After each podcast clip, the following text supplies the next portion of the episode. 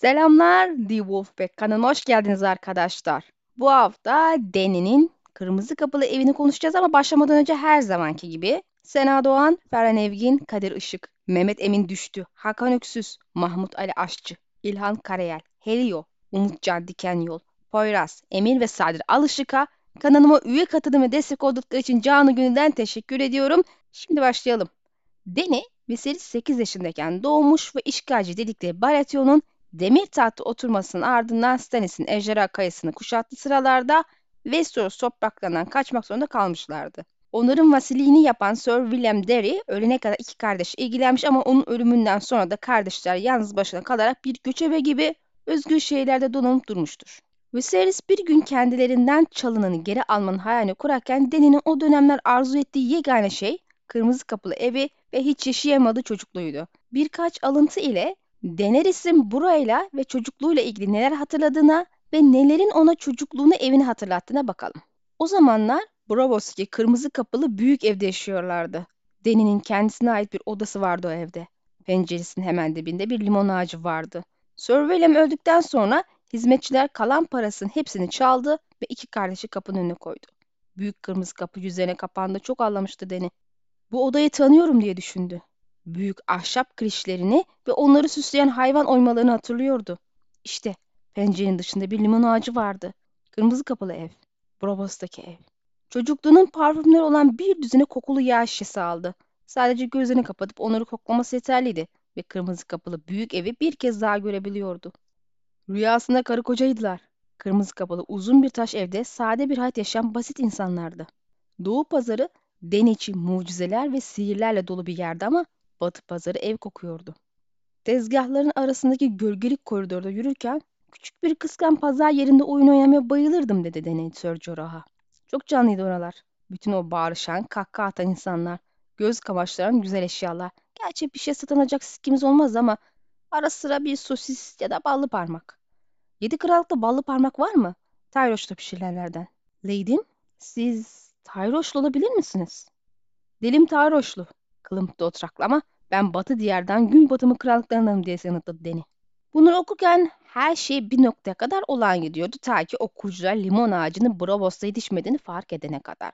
Daha doğrusu neredeyse hiçbir ağaç ortaya yetişmiyordu. Sadece deniz ordu sarayı ve bazı soyların evinin bahçeleri ve o bahçelerde soğuğa dayanıklı ağaçlar vardı ama limon ağacı sıcak iklimlere ait olduğu için bu sisli, soğuk yerlerde yetişmiyordu. Birkaç alıntı ile Bravos ve limon ağacı meselesini iyice bir pekiştirelim. Muhafızının yedi cehennem burası nemli diye yakındığını duydu. İliklerime kadar üşüdüm. Lanet portakal ağaçları nerede? Özgür şeylerde portakal ağaçları olduğunu hep duymuştum. Limonlar ve misket limonları, narlar, acı biberler, sıcak geceler, çıplak karınlı kızlar. Çıplak göbekli kızlar nerede size soruyorum. Aşağıda liste, Mirde ve eski volantisi diye yanıtladı diğer muhafız. Yaşlı, iri karınlı ve kır saçlı adamdı. Bir keresinde Lord Tywin ile birlikte Liz'e gitmiştim. O sırada Aelis'in eliydi. Bravos kral toprakların kuzeyinde aptal. Lanet haritayı okuyamıyor musun? Arya limanın arkasında gri taş evlerle dolu caddeler gördü. Evler öyle yakın inşa edilmişti ki birbirlerine yaslanıyorlardı. Yorgo tekneyi iskelelerin kuzeyine çevirdi ve büyük bir kanalın yatağına girdi. Geniş ve yeşil su yolu doğrudan şehrin kalbine akıyordu. Yüzlerce çeşit balık, yengeç ve ahtapot figürleri süslenmiş taş bir köprünün kemerlerinin altından geçtiler. Ama Mercy'nin küçük odasının penceresinin dışında güneş yoktu.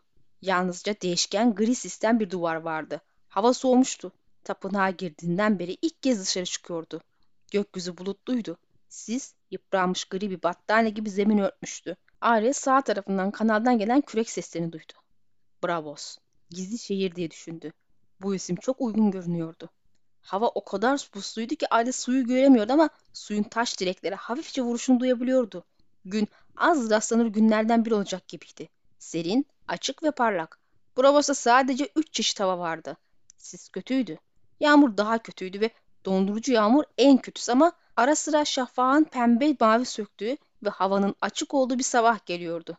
O günler Ket'in en sevdiği günlerdi. Şu ana kadarki bilgilerden gördük ki Bravos'ta hüküm süren iklim sisli, soğuk, yağmurlu hatta dondurucu yağmurlu. Sadece ara sıra havanın açık olduğu günler görmek mümkün. Sıcağı seven bir bitki olan limon ağacı için askeri ihtiyaç duyacağı derece 12 ila 23 derecedir. sıfırın altına düşmemesi gerekiyor bitkin yoksa donuyor. Bu sebeple Antalya gibi Akdeniz ikliminin hakim olduğu yerler limon yetiştirmek için çok ideal bir yerdir. Lakin siz alır da Erzurum gibi bir yere limon fidanı dikerseniz donacaktır. Tabi aşırı sıcağı da sevmiyor yanmaya başlar. Neticede sürekli sisli, soğuk dondurucu yağmurun yağdığı ve kuzey bölgede yer alan Bravos için limon ağaçları büyümek için uygun değildir. Bu da Den'in hatırladığı limon ağacı anısında bir sorun olduğunu gösteriyor. Daha önemlisi diğer alıntıda dikkat edersek kokulardan da bahsediyor. Hatta daha sonra vereceğim alıntılarda da taş evler, taş yollar atılıyor gibi gözülmekte. Bravos tuz, balık ve tuhaf kokan bir yer. Şüphesiz evler taşlardan yapılma hatta taş kemerler ve köprüler var ama Venedik'e benzeyen Bravos'un kanalları ve deniz hakkında çok da anı göremiyoruz Deniz'de.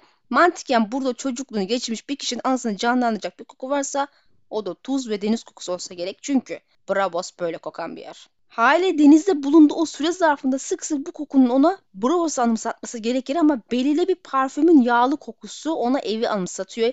Deni ya bozuk bir hatıraya sahip ya da Bravos sandığı yer Bravos değil ama neden? Yani neden yaşadığı yeri orası zannetmiş? Dahası bu yer aslında neresi? Koku konusunda bir alıntı daha bakalım ve Davos'un uzmanına danışalım. Gobblecat'in huysuz yaşlı ustası Rora Uharis bir limanı diğerinden kokularına bakarak ayırt edebildiğini iddia ederdi. Şehirlerin kadınlara benzediği konusunda ısrar. Her birinin kendine az kokusu vardı. Eskişehir parfümlü bir çeyiz kadar çiçekliydi. Lannis limanı saçlarında odun dumanı olan taze ve dünyevi bir sütçü kızdı. Kralın şehri yıkanmamış bir fahişe gibi kokuyordu ama beyaz limanın kokusu keskin, tuzlu ve biraz da şüpheliydi. Roro bir deniz kızının kokması gerektiği gibi kokuyor demişti. Deniz kokuyor. En azından şu an Westeros'un üç limanı nasıl kokuyor bilgimiz var. Deni'nin anılarındaki bu yer taş evler ve yollardan oluşan, limon yetiştirecek kadar ılıman bir iklime sahip olan, parfüm gibi tatlı kokulara bezenmiş ya da belki de başka bir koku çeşidi bilemiyoruz onu da. Hayvan oymalarının olduğu ahşap kirişleri olan kırmızı kapalı bir yere ev sahipliği yapan bir şehir yahut bölge. Bros dışında bu yer hakkında birkaç fikir var. Biz öne çıkanları şöyle bir bakalım tartışalım. Eskişehir. Davos alıntısında da dikkatinizi çekecek gibi Eskişehir parfümlü bir çeyiz kadar çiçekli kokuya sahip. Baştan sona taş evler ve yollar ile inşa edilmiş. Bilgi sahibi değiliz ama Eskişehir'in bulunduğu konum doğruna çok yakın. Yani benzer bir ılıman iklime sahip olduğunu farz ederek limon yetişebilecek bir ortam olabileceğini iddia edebiliriz ama dediğim gibi bu konuda hiçbir bilgi paylaşılmamış. Westeros'ta limon ticareti Dorne'da yapılmakta. Tabi menzil ve Eskişehir'de bir ihtimal sadece tek tük süs olsun diye evlerin bahçelerine limon ağacı dikiliyor olabilirdi. Bunlar varsayım olduğu için bir değer tabii ki taşımıyor. Bu konuda bilgi sahibi olmamak bu iddiayı zayıflatan iki kısımdan biri. Bir diğeri ise bu iki kardeşi kim saklayacak sorusunun güçlü bir cevabı olmaması. Hanesi mi? Menzil görünürde isyan sırasında taca sadıktı. Doğru ama Hightower hanesinin gerçek sadakatinin şüpheli olduğunu söyleyebiliriz. Tabi Güneyli komplosuna inananlarından biri olarak bu haneye ön yargılı da yaklaşıyor olabilirim. Hadi farz edelim ki sonuna kadar sadıktılar. Belki çocuklarına ya torunlarını onlarla evlendirip tahta alabileceklerini umut ettiler. Daha sonra bundan niye vazgeçtiler? En başta bunu göze alan insanların bir anda gözü niye koksun ki? Diyelim ki çocuklar ifşa olma tehlikesi yaşadı. Bu sebeple Essos'a gönderme zorunda kaldılar ama sonrasında niye sahip çıkmasınlar ki? Ayrıca Deni hizmetçilerin paralarını el koyup onları kapı dışarı ettiğinden bahsediyor. Bu konuda insanın kafasına oturmayan şeyler de aşikar bir şekilde baktığımızda buradan başka bir hane onlara sahip çıktı diye düşünsek o zaman gene hangisi sorusunu soracağız. Hightower ailesinin burnunun dibinde hangi aile Targaryen varisini gizleyebilir ki? Deri kendi ailesi dururken neden koşa koşa oraya gitsin ki? Yahut onlara daha yakın olan marteller dururken. Aslında düşünürsek oldukça uzun bir yol fırtına mevsiminde onca yolu kat etmek hatta kralın şehrinin çok yakından yani Robert'ın yakından geçme zorunda kalmak bayağı bir tehlikeli. Hem de enselerinde Stannis varken hani böyle kucaklarına doğru mu gidecekler? Yani netice olarak elimizde Eskişehir'i destekleyecek güçlü argümanlarımız yok. Sadece bir iki tane tutuyor gibi görünen özellik var o kadar.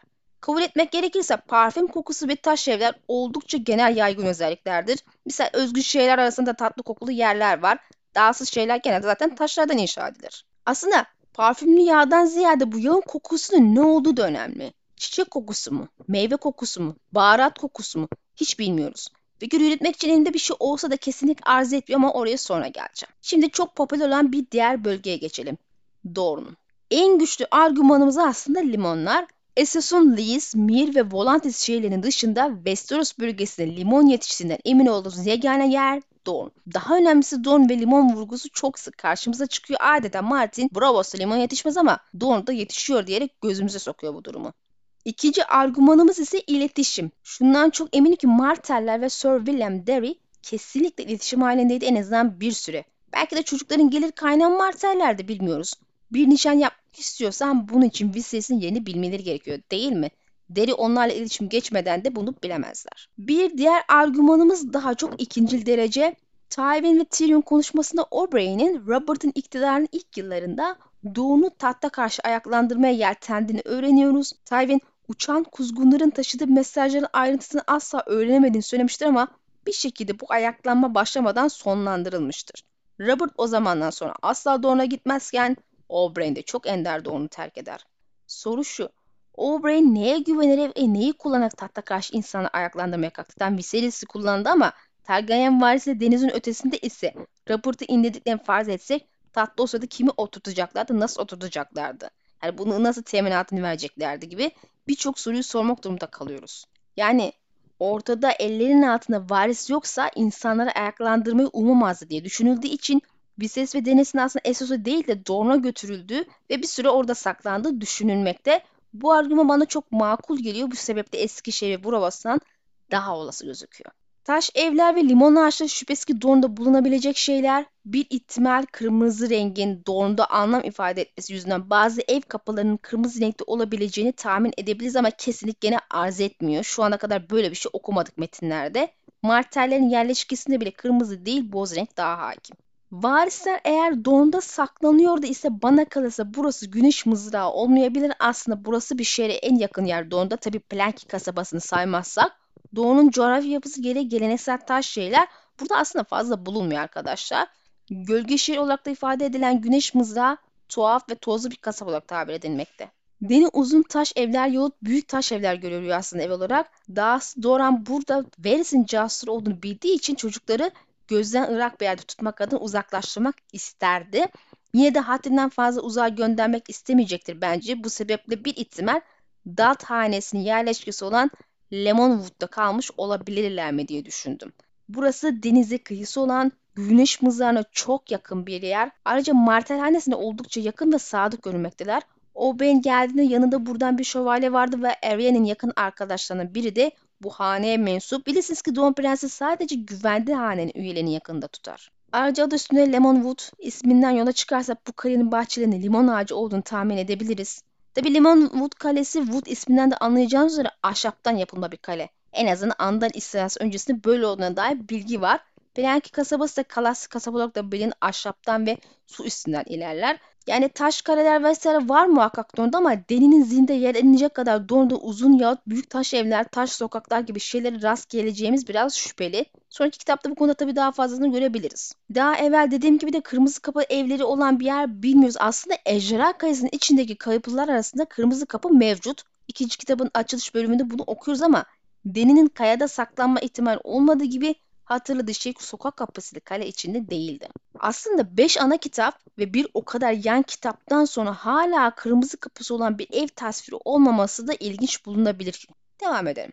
Limon meselesi en güçlü argüman olduğu kadar onu zayıflatan bir başka argüman da olabilir de çünkü limonun yetiştiği yerin oldukça sık şekilde donda olduğu vurgusunun en başından beri yapılıyor olması Martin'in gözümüze parmak sokmasından farksız. Bu da aslında limon eşittir don olayını bir kırmızı ringa balı olduğunu düşündürüyor. Oysa Martin hiçbir gizemini en başta açıkça gözümüze sokmaz. Editörünün de ifade ettiği gibi onun üçlü bir döngüsü vardır. İlk aşama sadece çok dikkatli okuyucuların fark edebileceği bir işaret bırakıyor. Daha sonraki aşamada ise daha az dikkatli okuyucuların da fark edebileceği seviyede başka bir işaret ekliyor derken üçüncüsünde artık gizem aşikar ediliyor. Oysa limon ve don vurgusu çok bariz bir işaret. Bir diğer karşıt argümanda kokular. Baharatlı yemekleri ünlü bu bölgenin çiçekli böcekli kokmadığını tahmin edebilirsiniz. Gerçi ne kadar karşıt olacağı tartışılır çünkü aslında don nasıl kokuyor bilmiyoruz ve tahminen baharat kokuyor olabilir. Dahası az önce ifade ettiğim gibi Deni'nin aldığı hangi koku onu eve mı satıyor onu da bilmiyoruz. Koku dendiğinde böyle çiçekli şekerli kokular akla geliyor ama baharatlı kokular da mevcut. Bazı insanlar bu tür kokuları sever. İki kitapta Batı pazarını gezerken Jorah baharatla pişen sosis ve Tyroş'ta pişirilen ballı parmaktan bahsetmişti. Bunlar onun için güzel anılardı, özlemle aldığı şeyler. Bir ihtimal baharatlı ve ballı kokular Deni için evi anımsatıyor olabilir mi diye düşündüm. Eğer durum bu ise don koku meselesine uyabilir. Bu konuya tekrar tabii geleceğim. Eskişehir maddesinde sorduğum çocukları sonra neden terk ettiler sorusu Martel'ler içinde geçerli. Farz edelim ki bir süre Don'da gizlendiler ve tehlike olunca Bravos'a götürüldüler. Orada bir nişan yapıldı ya sonra neden sahip çıkmadılar? Belki derinin ölümü durumu alt üst etmiştir. Viserys Martel ile olan ilişkiyi bilmiyordu ise kapı önüne konar konmaz kardeşini alıp görünmeyen hançerlerden kaçmıştır ama kendi içinde ayrı sorular doğurmakta. Deni yüzüne kapanan bir kırmızı kapı hatırlıyor ve bu kapının Bravos'ta olamayacağı aşikar Don olması da mümkün görünmüyor. Ayrıca Essos'ta Martellerin adamları olduğunu iyi kötü biliyoruz. Ayrıca varlıkları da çok gizli değildi yani. Robot bile istese rahatça bulup suikastçı gönderirdi. Bu sebeple Marteller ilk zaman belki gösterse de daha sonra iletişimi kesmiş olması Vises ve Deni'yi koruma altına hiç almadıklarını gösteriyor. Ayrıca isteyen sonunda Vises 8 yaşındaydı. O haliyle bile olan biteni hatırlayacak bir yaştaydı. Nişan olduğunda Deni 4-5 yaşındaydı diye farz etsek de 12-13 yaşlarında olması gerekir Viserys'in. Gerçi bence evlilik için Westeros ideal bir yaş ama şartlar tabii ki tatlı almak için uygun değildi. Neticede Dorne'da yaşamış olsa oradan kaçmazdı ama başka yerdeyken Deri Martell ile olan ilişimini Viserys'e söylememiş olabilir. Neticede nişandan bahsetmemiş yeterince olgun değil diye. Bana göre Oberyn'in ayaklandırma girişimiyle nişanlama meselesi aynı zamanda denk geliyor. Yani Robert'ın iktidarının ilk yıllarına. Bu çocuklar her nerede kalıyordu ise Sir Derry ve Oberyn Martell bir şekilde iletişime geçti ve bir araya gelerek Bravos'ta Viserys ve Arya arasında bir nişan yaptı. Tahmin ediyorum ki çocuklar kanımca o zaman yanlarında bile değildi. Bravo sadece buluşma noktasıydı. Bunun ardından da Tywin'in bahsettiği isyan girişimi gerçekleşti ama John Arryn'in girişimine olay tatlıya bağlandı. En azından öyle zannettiler. Yani Viserys en fazla 9-10 yaşlarında olsa gerek bu olduğunda Şövalye öldüğünde de çocuklar kendi yoluna gitti. Yine de Martellerin bu çocukları hiç kol kanat gelmemiş olması bunca zaman oldukça düşündürücü ve dikkat çekici. Yani madem ki Prens Doran Viserys ile olan nişanı kullanarak Doğu'nu savaşa sokma niyet ediyordu ileride, ne diye iki kardeşi sahip çıkmadı, korumadı. Esasında çocukları Normos'a göndererek de bu işi çok rahat yapabilirdi aslında. Karısı Normos soylar aslında neticede. Muhtemelen Martin çocukların rahat bir yaşamda büyümesini istemediği için böyle bir koruma arka plana eklemek istemedi ama bahsettiğim sorunun mantıklı cevabını sunacak bir hikaye yazmamıza gerekiyor. Sonuç olarak limon ve bir ihtimal belki koku meselesi uymuş olsa bile don aleyhine olan argümanlar bence daha fazla. Dahası limon olayı yüksek ihtimal bir yemleme. Bu sebeple bu bölgeyi de elemek zorundayız. Geriye de benim adayım Tyrosh kalıyor. İlk güçlü argümanım Deni'nin Tyrosh aksanına sahip olması. Bir çocuk konuşmayı öğrendiği zaman yaşadığı bölgenin aksanını alma eğiliminde olur bir İstanbul çocuk Karadeniz'e Laz'dan için atarsanız Laz aksanıyla konuşacaklar. Ya tam tersi. Bir Laz çocuğunu alır İstanbul'a atsanız İstanbul aksanıyla konuşacaktır. Kendimden örnek vereyim. Bir buçuk yaşında Mardin'e gittim ve üç buçuk dört yaşına kadar orada yaşadım. Çevremde ağırlıklı Arap kökenli ve Kürt kökenli komşular vardı. Yakın komşularımız da Arap kökenliydi. Ailemin dediğine göre oradan ayrıldığımızda neredeyse Arapça konuşmaya başlayacak. Yani biraz daha kalsam sökecektim bu dili. Yani bu yaşlar dil öğrenmek ve aksan sahibi olmak için ideal olan yaşlardır. Edene'de Tayroş aksanı sahip olduğuna göre konuşmaya başladığı zaman diliminde burada yaşıyor olmalı. Deni'nin çocukluk yaşlarında Tayroş'ta olduğunu zaten biliyoruz. Pazarda koşturup sosisli ve bağlı parmak yiyormuş yani. Sir Derin'in de Dani kaç yaşındayken öldüğünden emin değiliz ama anıları çok güçlü değil. Bu sebeple az önce bahsettiğim 4 belki 5 yaşında ölmüş olabilir. Dil meselesinden yola çıkarsak zaten Tyroş'ta olması gerekiyor ki bu aksana sahip olsun çevresindeki çocuklardan dil öğrensin. Mercy bölümünden verdiğim anlatıda özgür şeylerde limon ve portakalların Liz, Mir ve Volantis olduğu yazıyor. Yani haritaya baktığınızda güneye denk geliyor. Don ile aynı paralellikte burası. İklim olarak daha benzer yani. Bu sebeple limon gibi meyveler yetişiyor ama bahsedilmeyen bir başka şehir daha var burada. Tyroş. Hatta Lis'in daha yukarısında. Her ne kadar bu bölgede limon yetiştiği bilgisinden bahsedilmediği için kesinlik arz etmekten uzak olsa da sağı solu hatta batıda donda limon yetişiyorsa Tyroş yetişmeyeceğini düşünmek için bir sebep yok. Belki ticareti yapılmıyor olabilir ama süs bitkisi gibi bahçelerde yer alıyor olabilir. Deni'nin Sir Derry'nin ölümünden sonra hizmetçilerin kalan paralarını çaldıklarını söylediğini biliyorsunuz. Şüphesiz ki böylesi insan her yerde bulunabilir ama önerilen Bravos ve Dorne'da bunu onlara yapabilecek insan olduğunu sanmam. Çünkü orada deniz lordu yahut martellerin korumasından bahsediyoruz. Kim buna cesaret edecek? Lakin Tyroş insanların aç gözlü oldukları çok iyi bilinir. Onlar başkalarından rahatça çalacaktır. Örneğin Deni, Dairo'nun rahatça ondan çalabileceğinin farkındadır. Dahası Tyroşlar kölelik meselesinde oldukça saldırgan bir yapıya sahiptir aşk gözü oldukları için. İki kardeşinin de koruyucuları ölür ölmez şehri terk etmiş olmaları çok anlamlı hale gelir bu şekilde. Bu sebeple hırsız hizmetçilerin anısı Tyroş insanıyla da özleşiyor. Tabi bu üçüncü derecede bir argüman. Tyroş vurgusu ve referansları Deni'nin hayatında da çok şey ifade ediyor biliyorsunuz. Bu da bir diğer argümanım. Aksanı öyle. Orada yaşadığı zaten biliniyor. Aşık olduğu adam da Tyroşlu. İlk bölümlerinde Drogo ile tanıştırıldığı da Tyroşlar mekanda vardı. Hatta Jorah yakaladığı adamları kül olarak Tyroş kölü tüccarına satmıştı.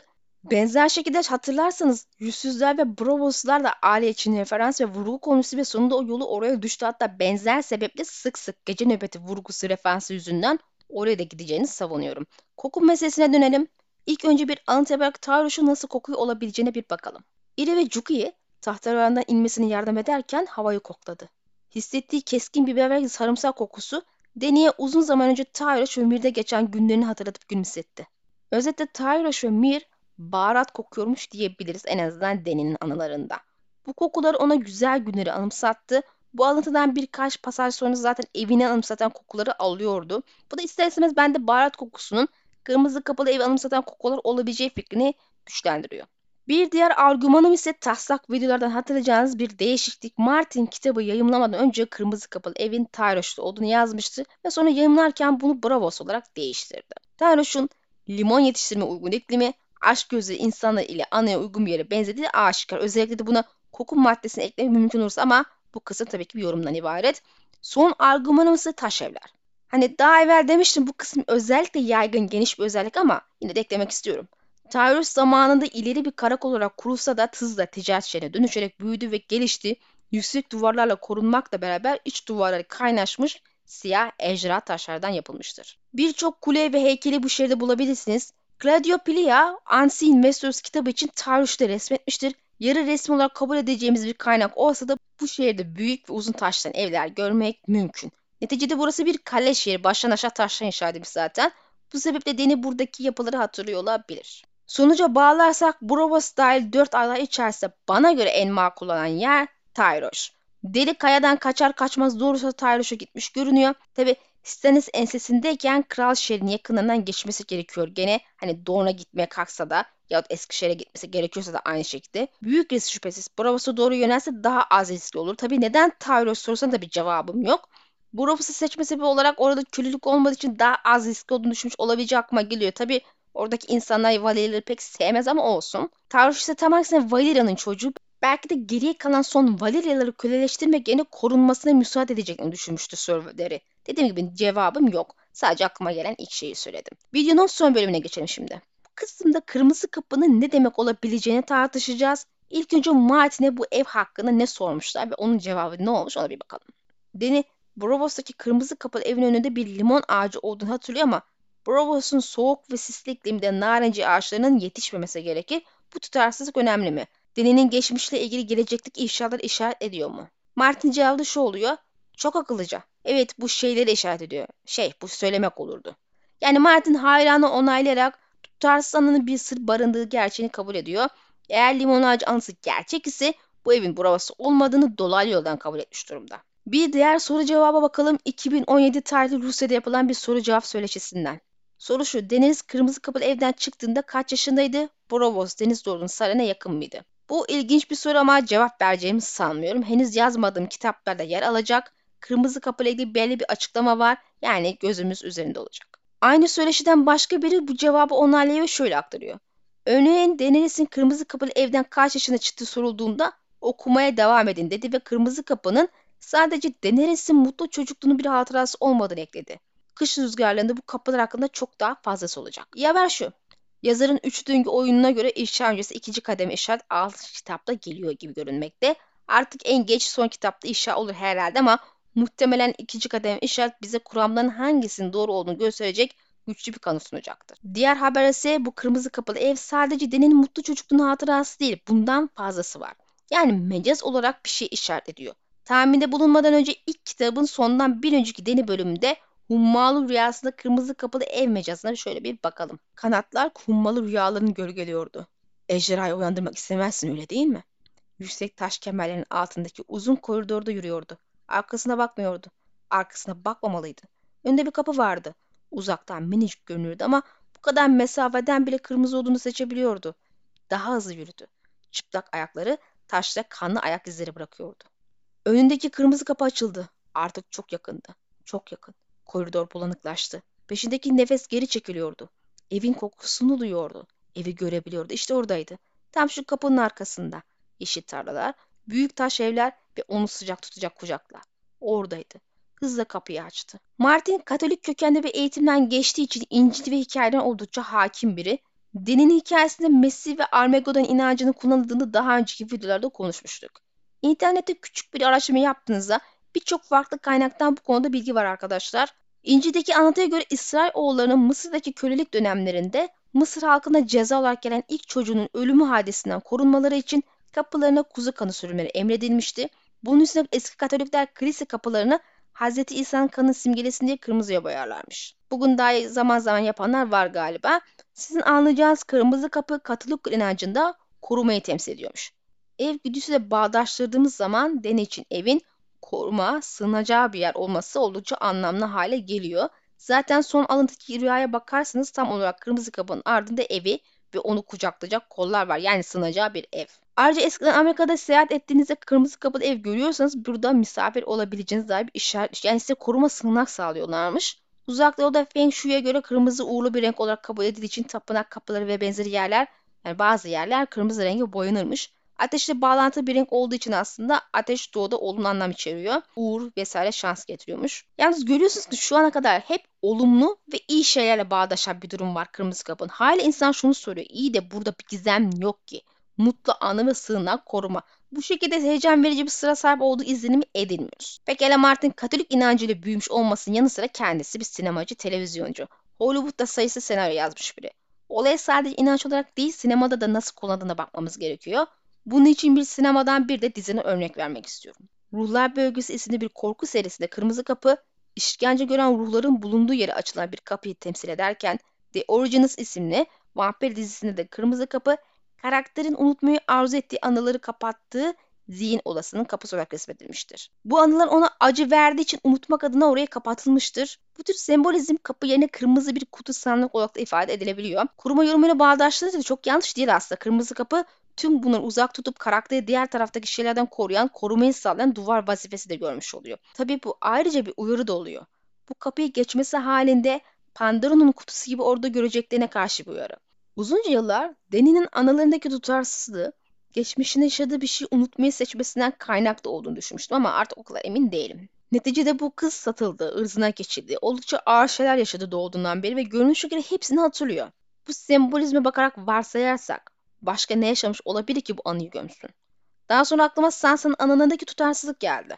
Mesele asla anının gerçek olup olmaması değildi, tutarsızlığı neye işaret ettiydi. Martin de bunu sormuştu zaten hayranlara. Bu Sansa'nın psikolojisi için neyi ifade ediyor? Hayli aynı soruyu deney içinde sormamız gerekir. Bu kırmızı kapı limon ağacı tutarsızlığı deneyin psikolojisi için bir şey mi ifade ediyor? Rüyasında kırmızı kapı yürürken taşla kanlı ayak izi bırakıyordu. Arkasından onu ölüm takip ediyordu. Bu onun ölümüne dans edi aslında ama kanlı ayak izi ilginçti. Bir başka alıntıya bakalım. Deni baktı ama düzlükler değildi gördüğü. Kral topraklarındaki Fatih Egon'un yaptığı Kızılkale'ydi. Deni'nin doğduğu Ejderha Kayası'ydı. Deni'nin zihin gözü her pencerede bin meşalenin yandığını görüyordu. Deni'nin zihin gözünde her kapı kırmızıya boyanmıştı. Muhtemelen kırmızı kapalı ev hiç olmadı. Evet bir ev illa olmuştur lakin kapısı kırmızıya boyanmamış ise hiç şaşırmayın. Bu anının bir hayal ürünü olup Deni için ev özlemini simgelemesi çocukluğunda sahip olduğu birkaç mutlu anıyı hatırlamasından daha fazlası. Deni hummalı rüyasında kapıyı geçtiğinde ejderhaya dönüşmüştü. Ejderha uyanmıştı. Evin üstünde uçuyordu ki burada gördüğünüz yerde muhtemelen Westeros'tu. Kan ve kırmızı vahşet simgesidir de en azından seride kullanım şekli bu. Ateş ve kan, kan ve ateş. Deni'yi en son ejderha olduğunu tamamen kabullendiği bir aydınlanma yaşamışken bırakmıştık ve Miren Savaşı'nda bu dönüşümün etkisini göreceğimizi söylemiştim.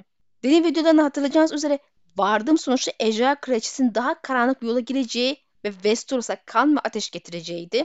Neticede kırmızı kapı ayrıca onun dönüşeceği zihinsel psikolojik hali simgeliyor gibi. Bu kapı açılıp içinden geçtiğinde ona olacakları işaret ediyor. Ya size göre kırmızı kapı neyi simgeliyor ve bu ev varsa nerede?